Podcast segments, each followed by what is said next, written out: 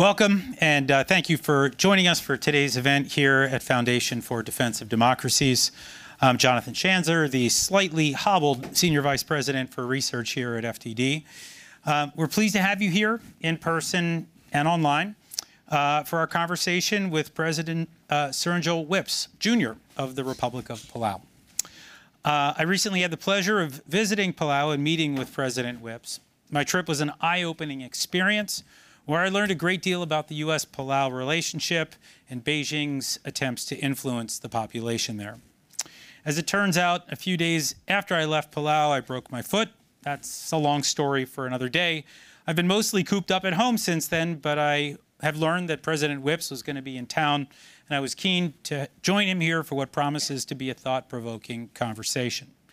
So, about President Whipps, he was born just a short drive away from here in Baltimore, Maryland. He's the 10th president of Palau, having previously served two terms as senator. For over 30 years, he's led one of the largest businesses in Palau. He's got a bachelor's degree in business administration and economics from Andrews University in Michigan and an MBA from UCLA.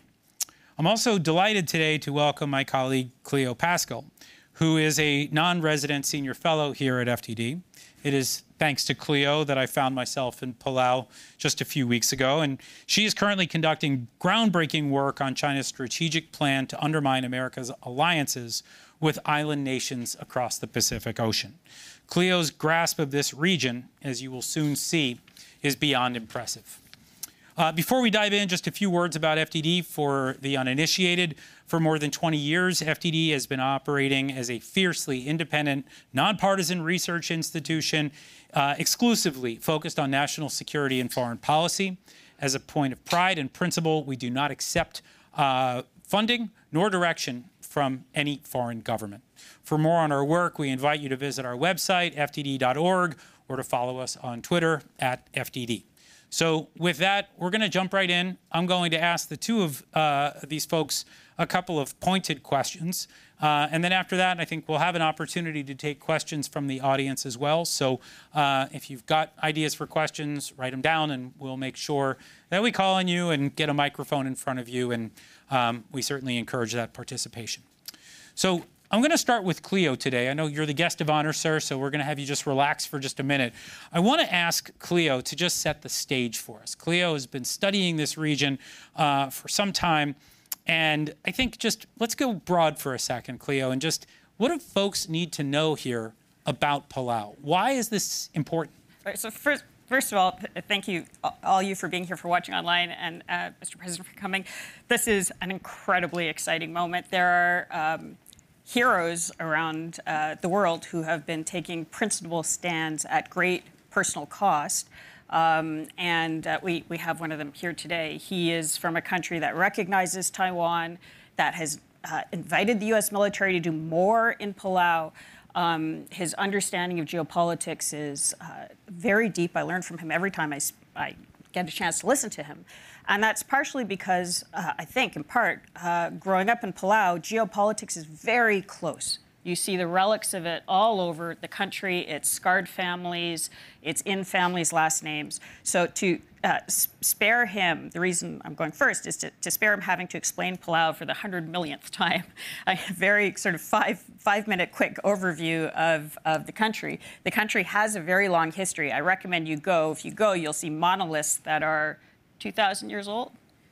Wow. Yeah, yeah, be, uh, incredible archaeological sites.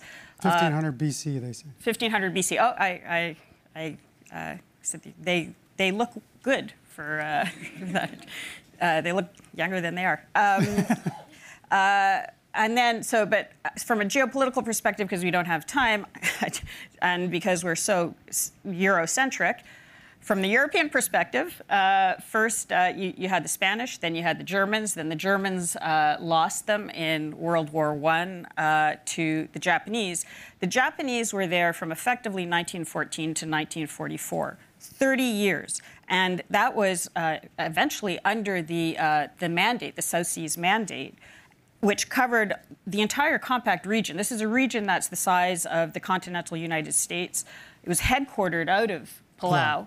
So uh, some of the old uh, buildings, Japanese administrative buildings, are still there. But 30, what 30 years means is you have a lot of intermarriage. You have elder generation who speaks Japanese. You have Japanese surnames. You, you, you, Japan was very important.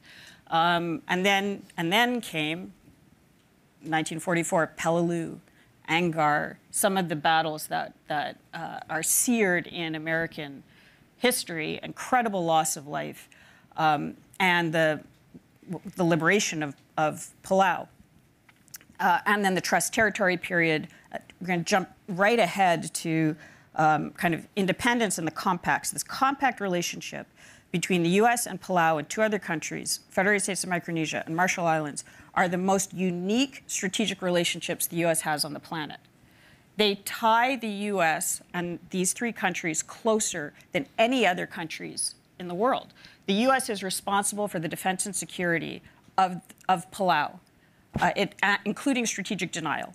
It can it can base, it can run through the waters, it can say nobody else goes through the waters. It is effectively, as was said in the hearing last week, uh, the U.S. has access that is second only to the U.S. homeland, and I would argue more than the U.S. homeland, in fact.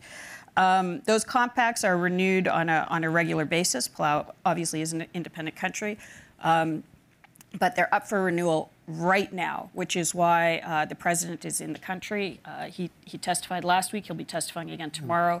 Um, the process is the three countries sign an MOU and then effectively come and get it ratified by Congress. Congress needs to um, renew the financial component by September 30th, or it falls off a financial cliff.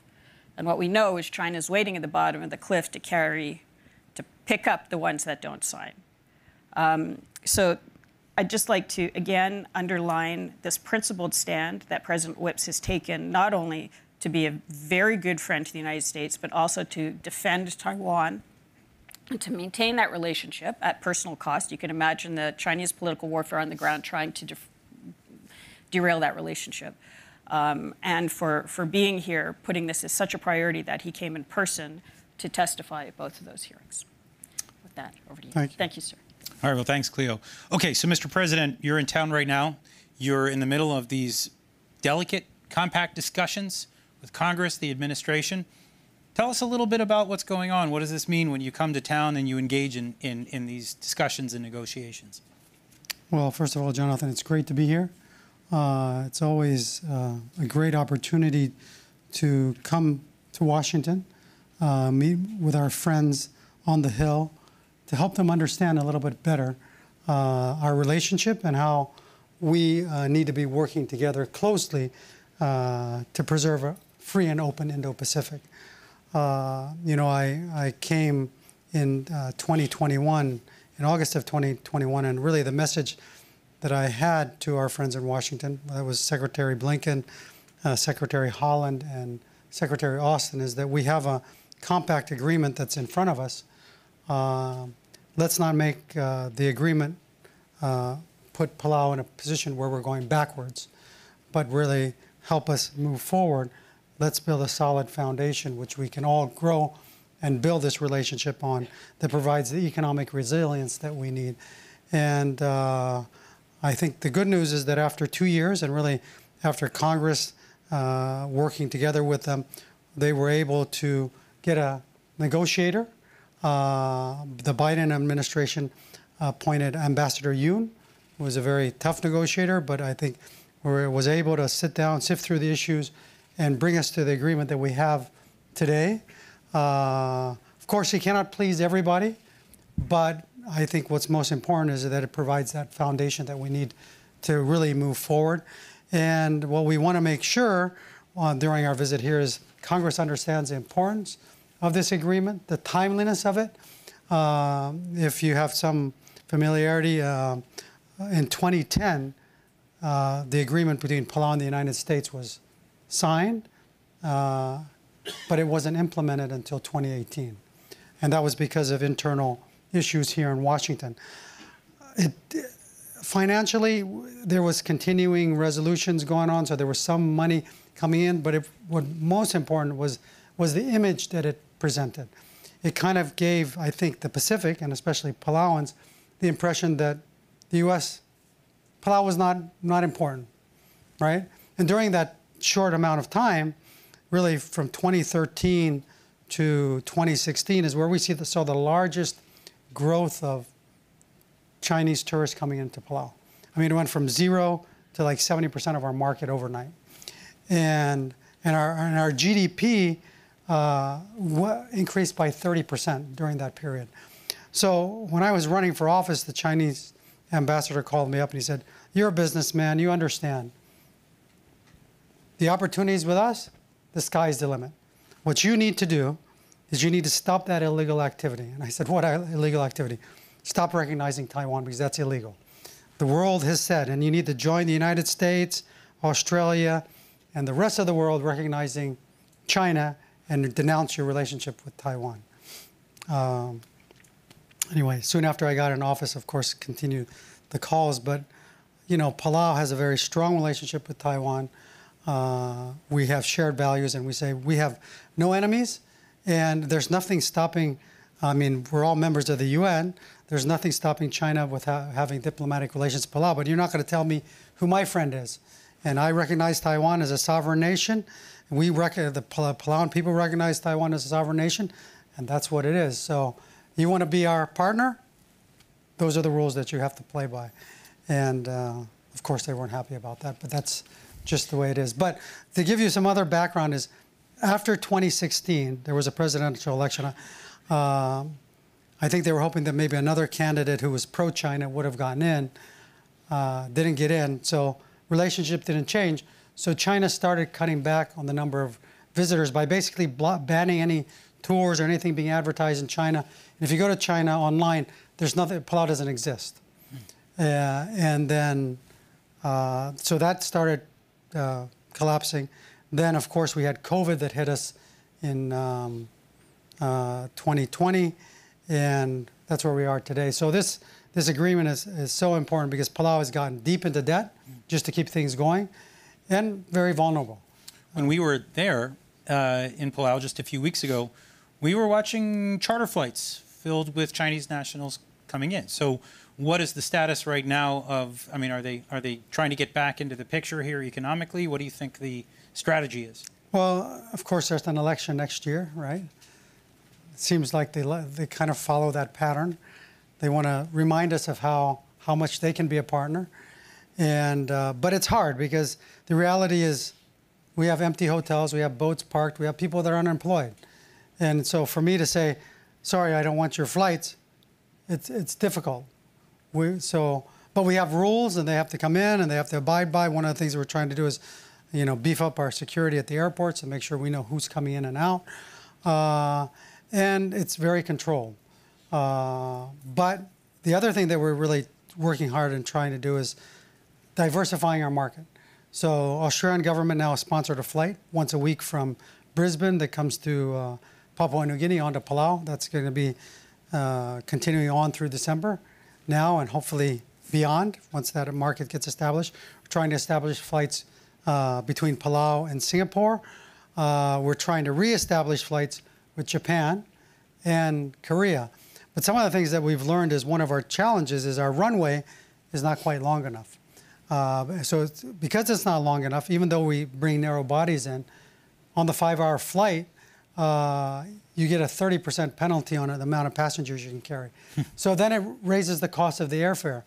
And then I learned that, you know, uh, ideally the F-35s when they come to Palau would be better if the runway was a little longer, but one of the options was to put cables at the end of the runway to catch them. So I said, well, you know, this is an opportunity where the U.S. military and uh, these uh, economic partners maybe can join together and we can fix that problem and everybody can win. And I think that's what really what partnership should be about. How can we win together? How can, what are what are those opportunities we can see that uh, we can all win together? What, and whether it's a commercial port, let's let's let's expand it. But it can bring in maybe a destroyer on one side. But if it's big enough and we've dredged it and it's deep enough, oh, we can bring a cruise ship on the other side. I mean, these are this is where I see you can win together and and you know, uh, presence is deterrent. So we get that uh, uh, opportunity for the military to be, be more present, uh, but at the same time important for U.S. security, uh, important for the economy in Palau. And Okay, th- thank you for that. Um, it, it is fascinating to watch this dynamic. Cleo and I were marveling at, at, at some of what we saw.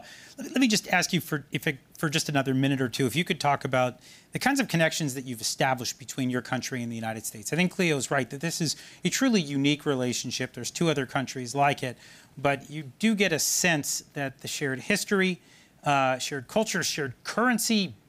I mean, use the U.S. Postal Service. Um, I mean, how do Palauans look at the United States? How how would you describe the relationship between the average Palauan and the U.S.? So, my father's generation was the generation that was born during the Japanese times. And, uh, you know, I was just in Japan and I was sharing Japanese prime minister that 25% of our population has Japanese heritage. Uh, so, Palau and Japan share a very close relationship for that 30 years. So you can see how much that impacted uh, Palauan lives then. But then you move to the United States and Palau's relationship, which is now going on 80 years. So you can just imagine how that influences everybody's lives, including me. You know, my mother is from Frederick, Maryland. But so, so that just gives you an example of how uh, you know things are intertwined, how how we build relationships. It's everything from the way we eat. Uh, the postal That may not be a good thing, by the way. Yes, that that that, that would uh, maybe contribute to the highest rate of NCDs in the Pacific, but something that we need to work on because uh, we if we go back to eating taro and, and fish, I think we'd be healthier. But uh, we're used to eating uh, uh, uh, cereal and other uh, drinking a lot of sweet drinks and things that maybe are not the best. Eating Doritos, but uh, those those are some of the things that probably are not the best but uh, really uh, the education system, our healthcare system. You know, uh, during COVID, it was because of our relationship with the United States, and a very unique relationship because we're part of the U.S. federal programs. So, being having access to that, we were able to get the vaccines that were so critical and really saved lives because we have uh, some of the lowest um, uh, death rates in, in the world because of that accessibility. But not only getting the vaccines, but also the technical experts to help us and guide us in whether shutting down, how, how to open up, how to how to manage when we did get it, how to manage uh, the the pandemic. So that was those were all critical. The same thing with education. Most of our our people are educated in the United States because we have accessibility to the um, the federal uh, uh, Pell grants and and those kinds of programs. So that allows students from Palau to come here and come to school. And, so one one of the, dangers that we see is that uh, we've gotten so used to using the English language that maybe we're going to lose the Palauan language. So those, that, that that could be a, a casualty that we have to uh, be worried about. But uh, that unique relationship, Palau has the highest rate of people serving in the U.S. mil- military per capita, I think, of any uh, county or state in, in the U.S. because of our relationship under the compact. You know, we can serve in the U.S. military. I think you're saying 5% of high school graduates were, is it around that? Uh, it's, yeah, at least 5%, and maybe even higher than that. I, we, we estimate probably Palauan veterans now of the U.S. military may be as high as 10%. You know, if you take the whole, of, of the whole population, and So let me, let me, more. so it's, let me jump on the military thing. Yeah. So you talked about the airport um, and extending uh, potentially the runway, um, which of course would accommodate F-35s. It would probably accommodate C-17s or other Those aircraft. other things, yes. Right, and Palau's three and a half hours uh, by by way of commercial flight to Taipei. So, I guess the closest. Are we? We're talking the closest Pacific island to Taiwan, where America has a significant presence. Yes, we're 500 miles east of the Philippines. So we're, we're right there. Yep. Uh, we're three and a half hours from Taipei, but also about three and a half hours from Macau and Hong Kong. Right, right. Uh, so so- s- some strategic interest there for the U.S. military. We like to say five hours within every major city in Asia. That's the That's that, that's important. So now let me ask you about, there's a radar installation, we briefly covered it. It is now being, or it's, it's not yet in place, it's being installed now, or the work is being done for this. How's that coming along, and, and maybe specifically, if you would, talk about what's going on in the island of Angaur? Okay, well, um, first of all, the radar installations is, uh, I guess it's over the over the over the horizon radar that's uh, bu- being built in two locations, one on the nor- northern island of Palau and one on one of the southern islands. And um, in in particular, Angaur, uh, the way it's uh, being built there, uh, Angaur is, uh, was a place that they mined phosphate during the German times, and they had lots of, they brought monkeys in to use to check the mines. Unfortunately, when the Germans left, the monkeys stayed, and they are now populate the island, uh, along with the, the local people from Angaur. But uh, the challenge that you have with these monkeys is um, they also uh, get into their agricultural products and they become, I guess you would say, pests, right? Because they're uh, the challenge is now that the U.S. military project for the radar has come in and cleared the area, we have displaced monkeys. And I was there a few weeks ago. It happens to everybody. yeah. And so they're roaming around, and you can just see them. They're just roaming around now because they don't have a place to go. But what happens is they come into the community, right? So they cause a problem in, in where the people are, are living. And you know, this is just an example of if the U.S. military is doing work, let's follow those standards. Let's follow the environmental standards and make sure that we're uh, taking care of the community when we do things. You know, I, I know it's important for the radar site, but also look at what's happening in the community. How are we making sure that those impacts are properly mitigated and taken care of? You know, another thing that I was, um, I was in the hearing on Thursday, and um, they had asked me the question, uh, how does uh, Chinese, when they come into your islands, how do they do projects? And I said, well, we don't have relations with China, so we don't have any of those projects. But they were what they were getting at is that when the Chinese government does projects, they bring in their own workers. They're cheap. They do shoddy work and and and um, really not very little impact on the local economy. And you know, I was just thinking after that hearing, I said, well, guess what's happening in Palau on the recent radar sites? It's great news, $200 million uh, in projects that they're going to do in Palau.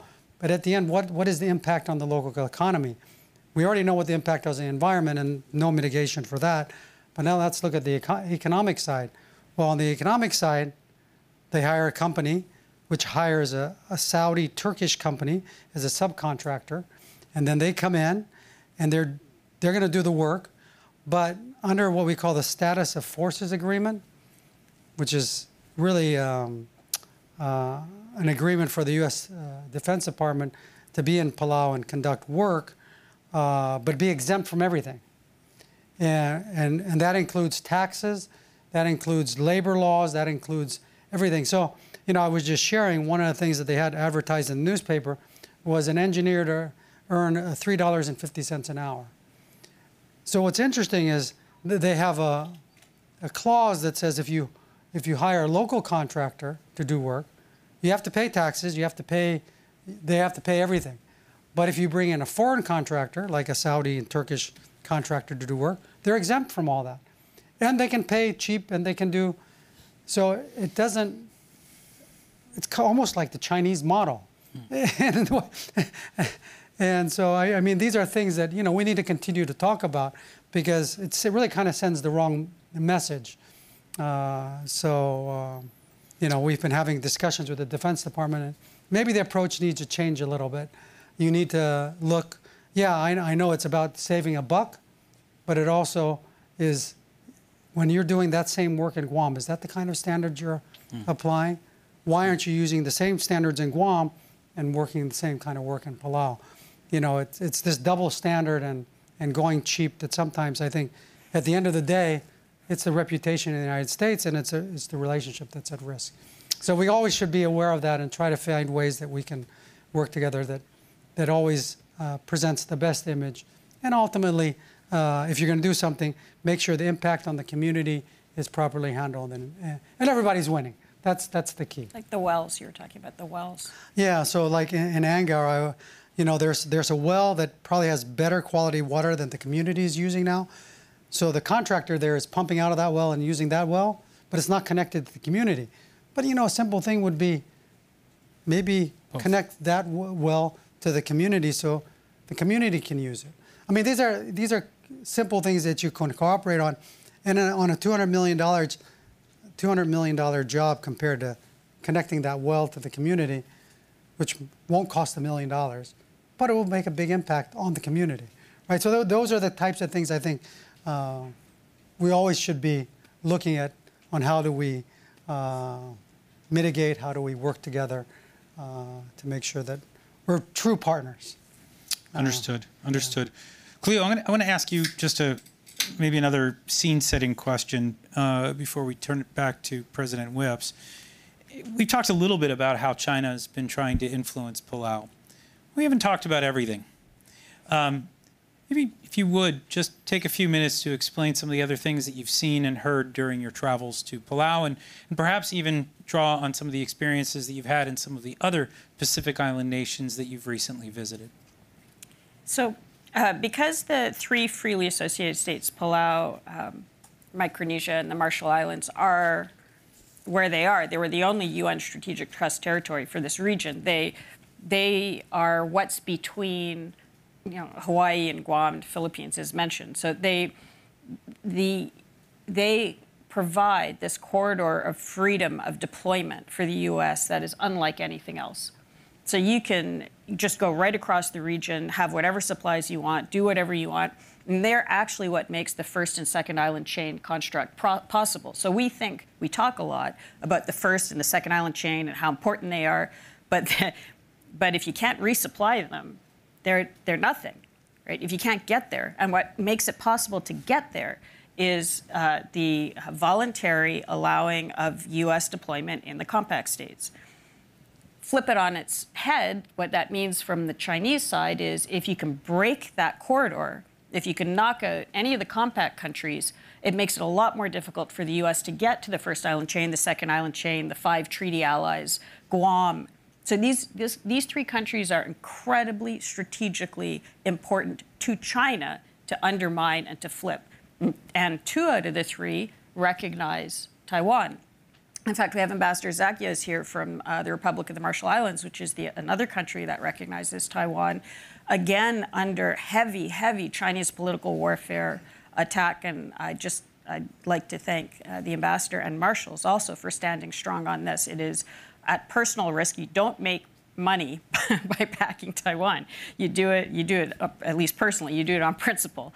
Mm. Um, and these are these these heroes in the region.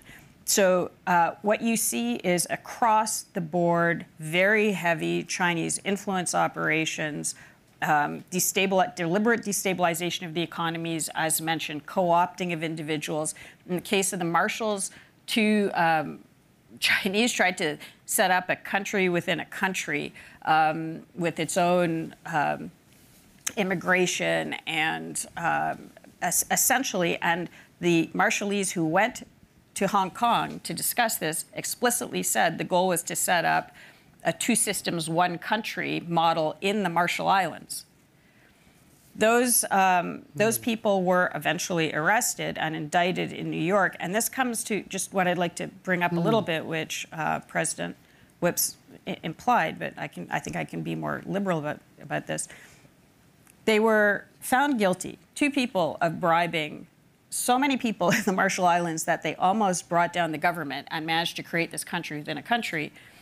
And uh, they did a plea bargain, got time served. One of them, after she finished her time served in April, was deported by the US government back to the Marshall Islands, where she is now walking free.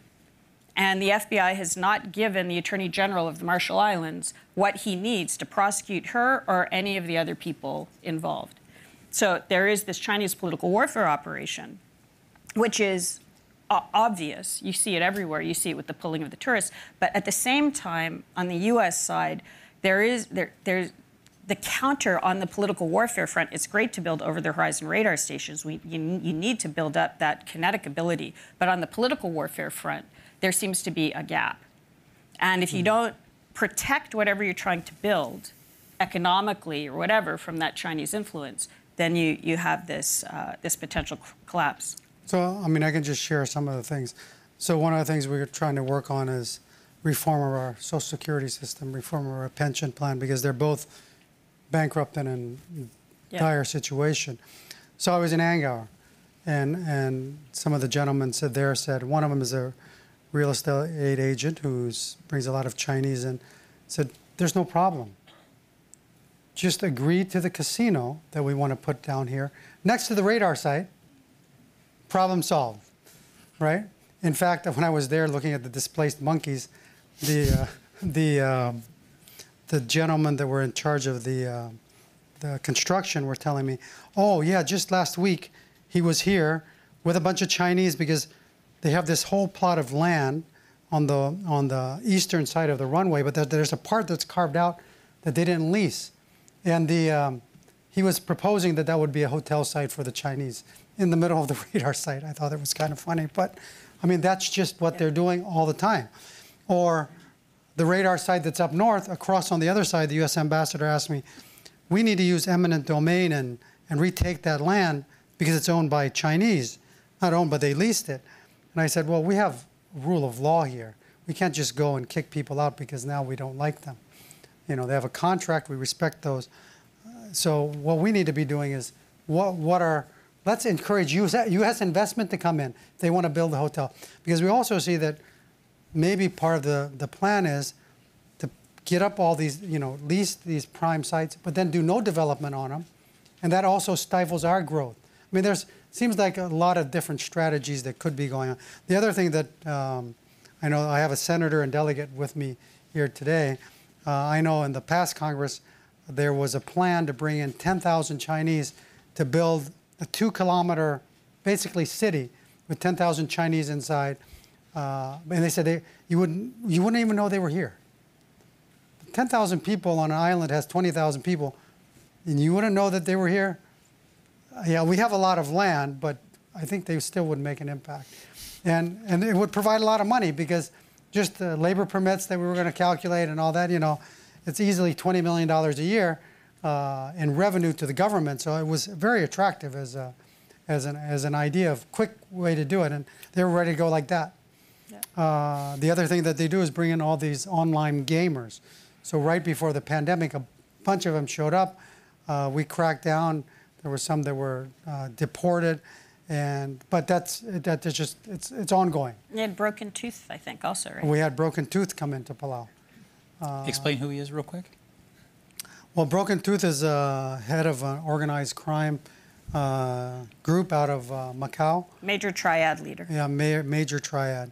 And uh, he came in, made friends with all the local uh, leaders, and even had police that were working for him as security. I mean, it was, he was well, well, well um, infiltrated into our economy before uh, we got the intelligence that says he needs to be taken A out. guy, a guy by the name of Broken Tooth generally sounds like a good guy. I don't know what the concern was. So, uh, so John, I just I just like to point out that under the But that's not the name he came in by.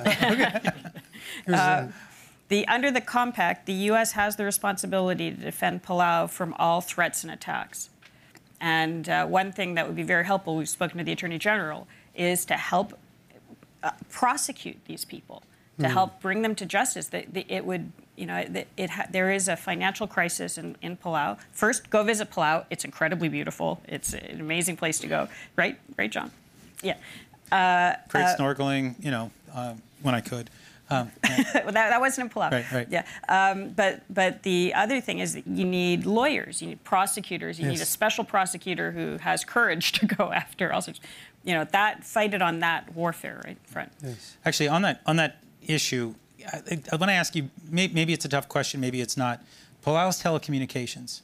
Um, I understand that you actually still have Huawei hardware, and that at one point the U.S. was going to take it out, and then I guess the pandemic hit, and then they didn't take it out.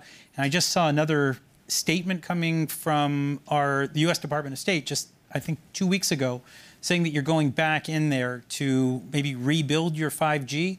Can you just give us a status update on this? It's, it, it, I'll tell you, as, uh, as someone who follows this, it's a little shocking to think that an American ally, a compact state, has Chinese telecommunications hardware as a backbone. That, that does strike me as something that maybe we need to mitigate, maybe even ahead of some of the other issues. Yeah, so once again, um, you know, we want to provide the best service to our people. Our national communications company at the time found that the Huawei system was the most rea- reasonable, provided the best service. Of course, we brought it in. The agreement says they control the network from Beijing, which is in the contract.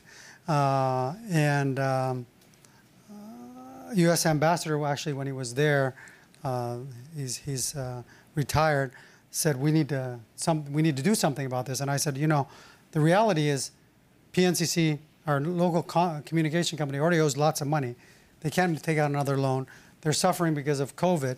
Uh, you want to clean the network. There's no way we can do it on our own. So one of the things that happened, I think it was at the G7 in in um, Hiroshima recently. They announced the Open RAN project, and that's part of cleaning the core. So that project was just launched, and they're going to uh, change that part of it. But to change all the radios, all the other Huawei stuff, is going to take probably over $20 million. So there's another grant that we're hoping uh, it was uh, allocated during COVID that the U.S. government did, and we're hoping that part of that can take care of most of, of getting rid of those uh, Huawei radios in the system. So the goal is to have a clean network, and uh, I mean, it's, without that support from the U.S., we can't do it. So uh, I know uh, Minister of Finance, who is our chief negotiator, his staff is working with I think it's Treasury that's has that uh, that has that uh, resource available to finalize that grant. So hopefully we can do that because it's critical. There's no question. 100%. 100%. I mean, uh, we have military in Palau right now conducting exercises, Right. and they tell them you can't Building, you can- radar. Yeah, building radar. Can't use those phones because Chinese have control over them. I mean, uh, that's that's that's kind of odd to me. Yeah. Complicated to say the And there's a least. thousand troops in Palau right now doing those exercises, Unbelievable. which would be good for our communication company to be able to provide that service, right? Yeah. Um, one more question for you, and, and perhaps a, another direct one. Um, we heard some things on the island. I'm curious if you can confirm, deny, but has China offered you anything directly to change your position on Taiwan or, or to pull you directly into their orbit? You talked a little bit about the sort of tourism and how they can sort of flood it and then they can pull it back and they can make you feel the pain economically. Have they offered anything directly to you as an inducement for recognizing Taiwan or not recognizing Taiwan? Uh, I mean, they just talk about the economic opportunities. That's what they've talked to me about. But they're, you know, they're actively uh, inviting local politicians, former leaders to uh, China to visit. Uh, radio host, uh, and, and, and you know, even uh, even my current uh, cabinet, they've invited them to come and see, yeah, come to Hainan, see what we can do and how we can help you. So, I mean, that's that's constant. Uh, and you know, it's a well-known fact that our Speaker of the House and President of the Senate uh, very supportive of China. Uh, we're fortunate, you know, that they, I think, see the importance of the relationship with the U.S. So the the um the agreement that we have in front of us uh, was ratified unanimously on, in both houses uh, of Congress, and that's I think important, and and that's why it's so important that with these agreements are done timely, uh, that uh, we we continue the momentum that we've built. Uh, you know it's it's when I, I always use this example. I said you you, you can't expect uh, um, if you're starving not to go to look at other places for. uh, being taken care of if you're if you need food. I mean that's just the reality. So don't. That's what I tell my U.S. counterparts. Don't be surprised if there's there's other people offering opportunities, right? So uh, what's important is that we have good, sound economic uh, uh, plans that build resilience. And one of the things that we've been able to do with the U.S. is first reestablish um, what we call the annual consultations that we have with the United States on economics. So we had the first one this year. We also have the Economic Advisory Group, uh, which is made up of uh, uh, eminent economists. One is we have James Kenneth Galbraith. His father, John Kenneth Galbraith, was an advisor to us when we declared independence. I mean, uh, and worked on our constitution. So uh, it's those kinds of people giving us sound economic advice, hopefully to build a stable and resilient economy that really can continue to promote freedom and democracy. And, and that's what I think that's what we need. And I, you know, one of the things I told the Chamber of Commerce when I was here uh, during the summit last year, I said, you know, what we see is all these U.S. investors flying right over the Pacific, landing in Singapore, Hong Kong, and whatever, but forgetting about the whole Pacific. In the meantime, what is China doing? They're definitely flying into the Pacific, and they're everywhere in the Pacific. So don't be surprised if they have a lot of influence. I mean, that's that's where they are, because they're down on the down at the very level of where it's providing jobs, giving people economic opportunity, and that's that's really where China's strength is. So uh, we also need U.S. investment. Yeah. Okay, Cleo, I want to ask you one more question before we go to Q&A, so everyone get your questions ready. Um, You've been working on a project uh, through the Smith Richardson Foundation here at FDD. We've been thrilled to have you. Um, That's what brought me to Palau, so uh, it's already been fascinating. Um, You have a project that is specifically aimed at preventing Chinese meddling in the Pacific Island states. Maybe if you could just, for two minutes, just give everybody a sense of what you're working on, because it, it's broad and it's, I think, increasingly meaningful in the era of great power competition. Sure. Well, the, the project was actually inspired by something President Whipps did, which is set up a national security coordinator position within Palau. So instead of just waiting for uh, other others to come and help security in Palau, they decided to take as much control as they could over it um, and coordinate both domestically in case of HADR or search and rescue, things like that, but also to have a contact point because a lot of countries are coming into the Pacific now. And they all have their own agenda, and even one country may not be coordinated. So U.S. may have state with one thing, interior with another, defense with another.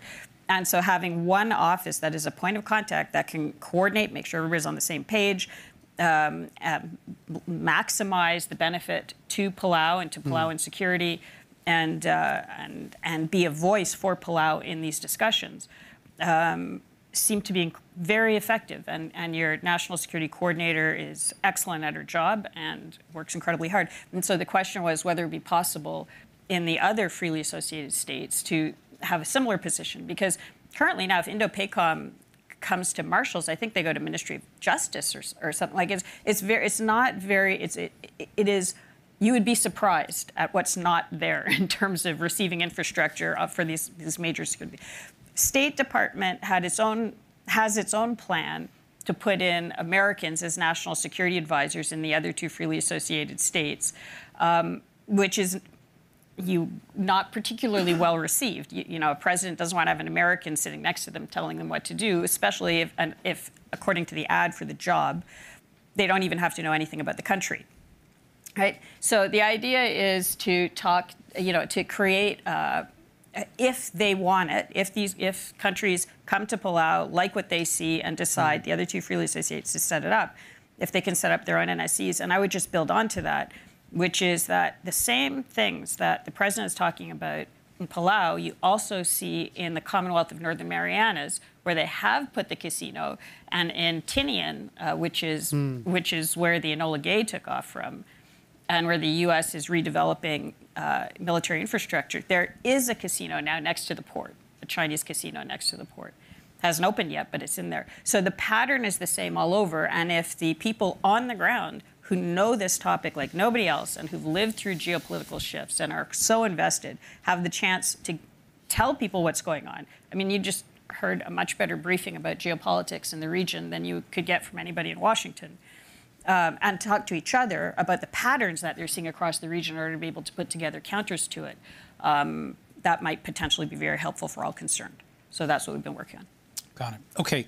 Um, you've heard uh, a bit about the Chinese playbook. You've heard about the challenges that Palau faces. One thing we actually didn't touch on, which maybe we can get to in Q&A, is uh, the Chinese research that has been taking place over your underwater cables out in the Pacific. That was obviously a direct threat. That's political warfare, gray zone warfare par excellence. Um, but let's open it up to, to you. If you have any questions, just raise your hand, and uh, we'll make sure that we get uh, a microphone in front of you. Hi. Please do identify yourself uh, before you speak. Hi, good morning. My name is Phelim Kine. I work for Politico. Uh, thank you so much for this really informative event. Mr. President, welcome. A quick question. So, um, you, uh, in May, Secretary of State Blinken signed the COFA extension with Palau. Um, you mentioned how the, in 2010, the first version, there, were, there was a, a delay of years in terms of actually uh, enacting it. What exactly are the politics of getting wheels on this here in DC so that Palau gets the benefits of the COFA extension? And who are you meeting with in order to make that happen here in Washington, DC? Thank you.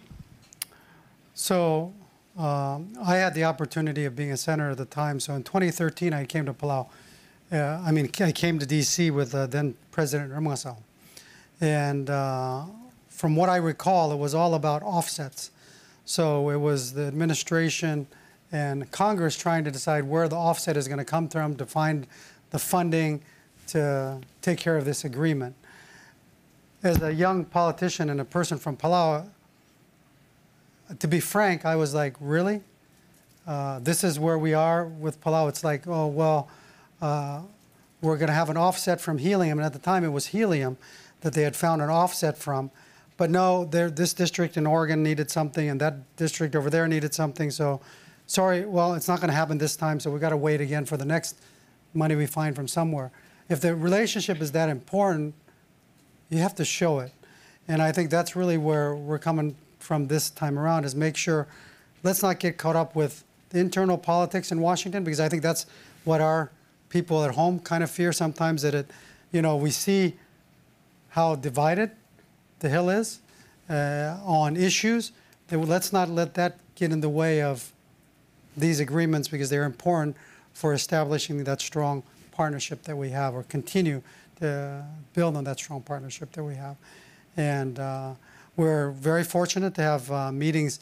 Of course, we had a meeting with the Senate side, so that's uh, Chairman Manchin and, and uh, Ranking Member Barrasso and his their team.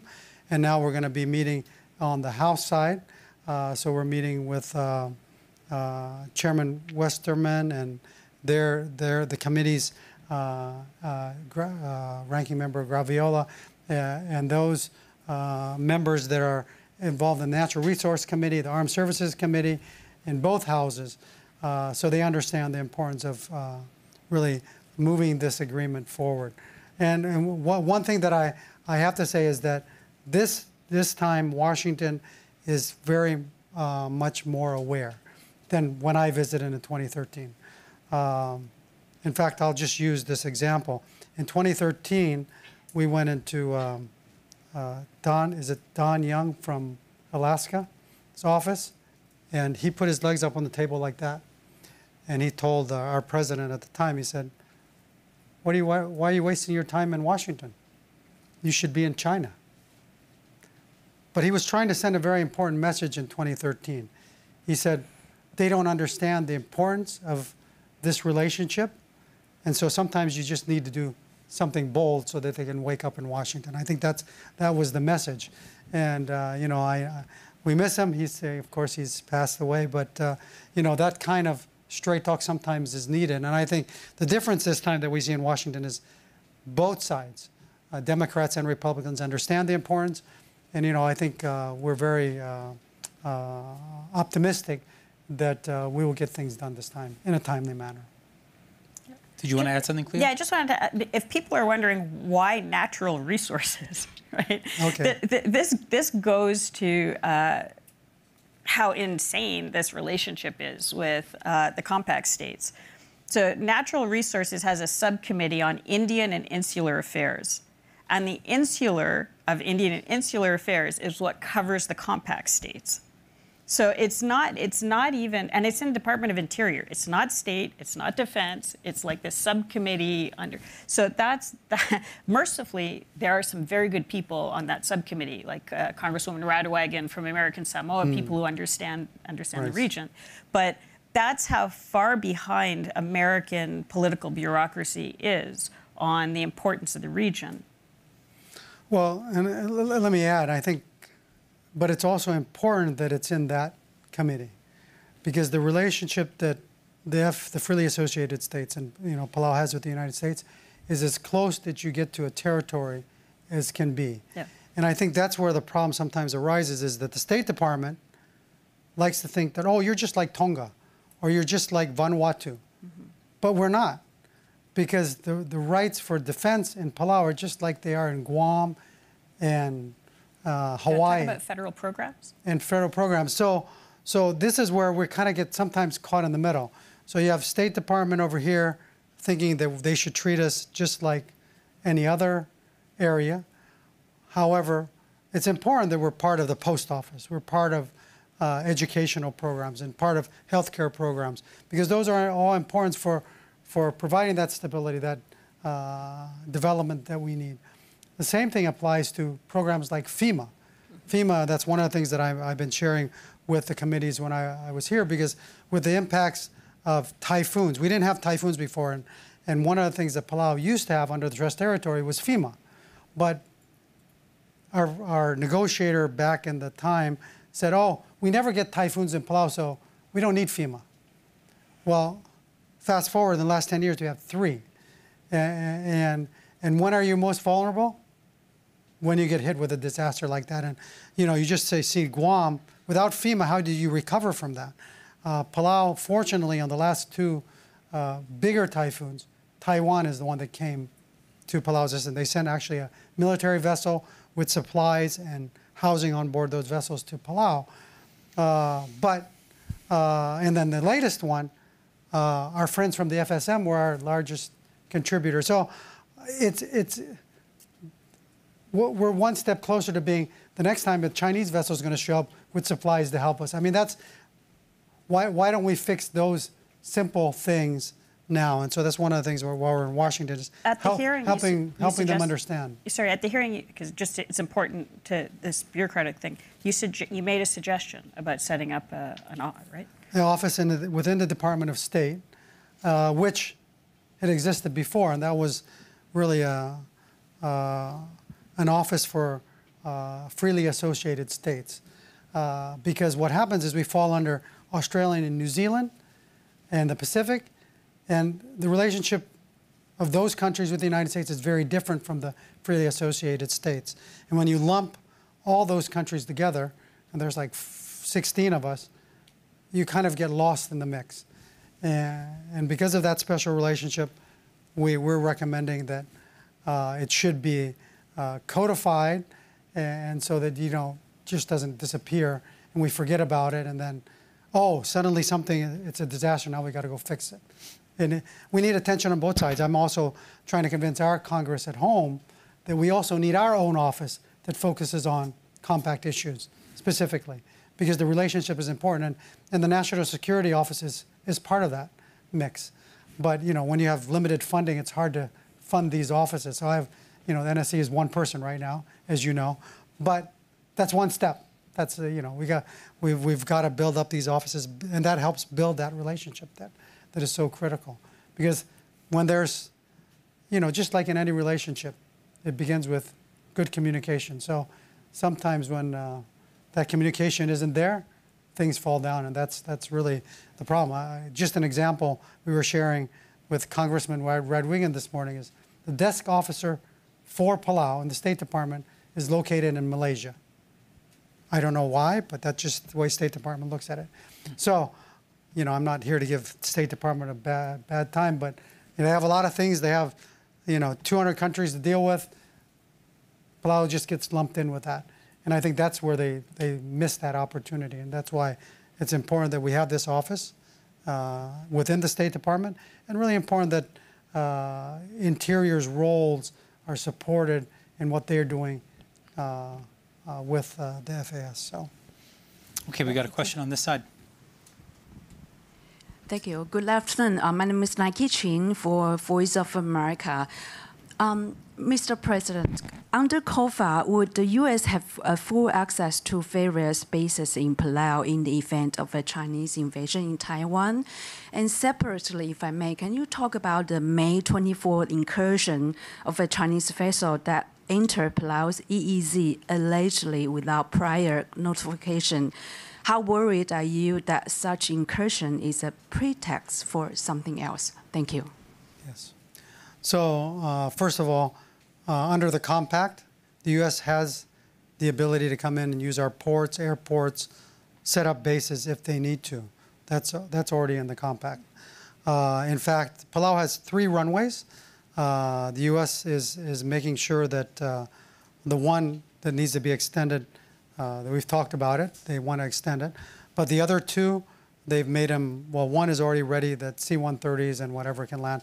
I mean, this was, these were all runways that the Japanese used, so they're just basically reactivating. Another one, right now, the Marines are right, uh, they've been there for about a year, clearing the area, working with the community. Is that Peleliu? That's in Peleliu. Uh, so those are already uh, being, I think, most important is uh, the U.S. wants that capability if they need to. Uh, the other thing is they're trying to repair the existing port. Uh, minor repairs, big ones maybe need to be on the in the in the future. Uh, so uh, really, the U.S. ability uh, when they were um, uh, in the when they constructed the agreement, one of the things they put in it was what they call the compact road. Compact road is a road that circles the entire big island of Babeldaob.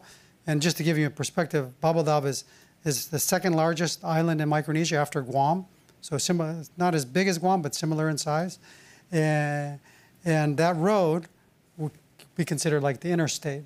Uh, one of the specifications, we know that because the Army Corps designed it, uh, should be able to accommodate M1 tanks. So that was that was part of the the bridges had to be able to accommodate. So, I mean, I think that's uh, been the intent, uh, and and you know you can see from what the Japanese had back during World War II how important Palau was strategically uh, for these uh, this this type of uh, uh, posturing and security. So we understand our role, uh, and and we welcome it. I mean, there, there's the exercises going on in Palau right now. There's French aircraft and uh, U.S. aircraft participating in those exercises. They're, they're shooting Patriots uh, at drones uh, just to demonstrate capability. Uh, and we believe that presence is deterrence, or as Reagan would say, you have to show. Uh, uh, in order to have it's peace through strength, right? That's that should be the goal. So uh, we we uh, we we value our relationship with Taiwan. We want to make sure that uh, we promote peace and uh, in the region, and and Palau understands its role in in promoting that uh, security, which should promote peace. Thank you. What was the second question? The incursion. The, so on the incursions, that would be the third vessel that we know of that has entered our waters and doing what they call research. The, the first one was do, doing so-called research, and then the second two, uh, and so there was a little bit of a confusion because the first one, uh, there was a debate if they had the proper licensing and whatever. The next two, we, of course, we didn't allow. They just came in. They come in when it's kind of stormy, claim that they're running away from the storm, but if you're running away from a storm, you shouldn't be slowing down to speeds that you drop gear in the water and survey because the aerial photos we have shows that they drop gear in the water. So uh, it sure looks like Right over your, op- your fiber optic cables. And, and then they just happen to be over top of where the fiber optic cable is, which is important for the radar sites and other things that we're doing in Palau. So, you know, you begin to wonder what is the real intent. It just so happens that this week that cable is down for five days, so we don't have any internet for from tomorrow until Saturday. Uh, but uh, you know, we uh, always wonder about those types of activities. But not only that, they're challenging us uh, on our claims for an extended continental shelf. They've actually come into our EEZ and, and named ridges, Chinese names, within you know, these underwater sea ridges, and then they're naming, putting Chinese names on that extended continental shelf that is, you know, it's called the Japan Palau Kyushu Ridge because it's always been there, and it connects Palau and Japan underwater. Uh, so on the extended continental shelf claims, you know, it's supposed to be Palau and Japan joining uh, each other, but of course they're trying to sever that, so that can be international waters, and who can come into them? Chinese, because they control the uh, who gets those permits and who runs out there in the open sea. So, you know, that's um, I think something that we all need to be aware of, and I've you know made the Defense Department very aware of them, and we have these joint uh, committee meetings uh, twice a year with the U.S. military, and we bring up these issues that challenges that we have because it doesn't. Uh, you could say they're friendly, but I, we don't look at them as friendly. It looks like they have other intentions, and uh, I think it's time for some destroyers to show up and just say, "What are you doing in our waters?" Because that's what uh, we have. A, we have a patrol boat, but it's only 30, 40 meters long. So I've been on it. It's when that research vessel was there. It was it was uh, 150 meters long. So you know, a little bit of a difference in size. and I was all gung ho. We were like, uh, send a patrol boat out. Let's go. Uh, let's go take that vessel. But reality, the U.S. Uh, said, uh, no, you can't take the vessel. But why not? You know. Uh, well, uh, but you know, it, it is. You know, when you have countries that don't respect the rules-based order, it is alarming. And and we've seen what happens in, in uh, Ukraine, and we don't want to see that happening anywhere in the world. And that's why like-minded countries that want to preserve freedom and democracy need to be working together on every uh, aspect to make sure that we preserve that uh, uh, freedom that we all enjoy uh, in the Asia Pacific and around the world. So, Okay, I think we have time for maybe just a couple more questions. We'll take one on this side. Thank you. Yeah. Hi, Betsy DeLong uh, with Answer Corporation. I um, wondered if you could talk a little bit about IUU fishing and the challenges you're facing there, and if you're getting benefit from the coastal surveillance systems, and how you think that's working out for Palau. well, we have we now have uh, five coastal surveillance systems, and the newest ones have been installed furthest south. I don't think they're fully operational now yet, but uh, we're excited to have those operational because anything we can do to deter uh, IUU, especially the last Chinese vessel that we caught was fishing in that southernmost reef that's about 60 miles from an Indonesian island. Uh, so uh, we're, that's our, our very southernmost border. I was just there about a week ago uh, visiting, and it's very remote. The radar site is up. We don't have it hooked into our station yet. I think that the, they're still working on that, but hopefully operational soon. And very important because uh, we know that, uh, yeah, they fish. They may be interested in other activities, but uh, but you know the type of fishing they do is so destructive. They'll go after the giant clams, which are beautiful, and or they'll if they come in for sea cucumbers, they just take all of them, or you know those kinds of things that are, and they'll just destroy ecosystems.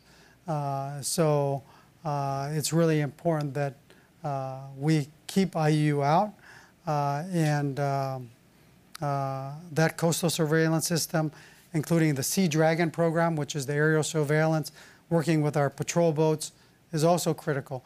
So what I can say is I think they've helped because the number of IUUs have been reduced.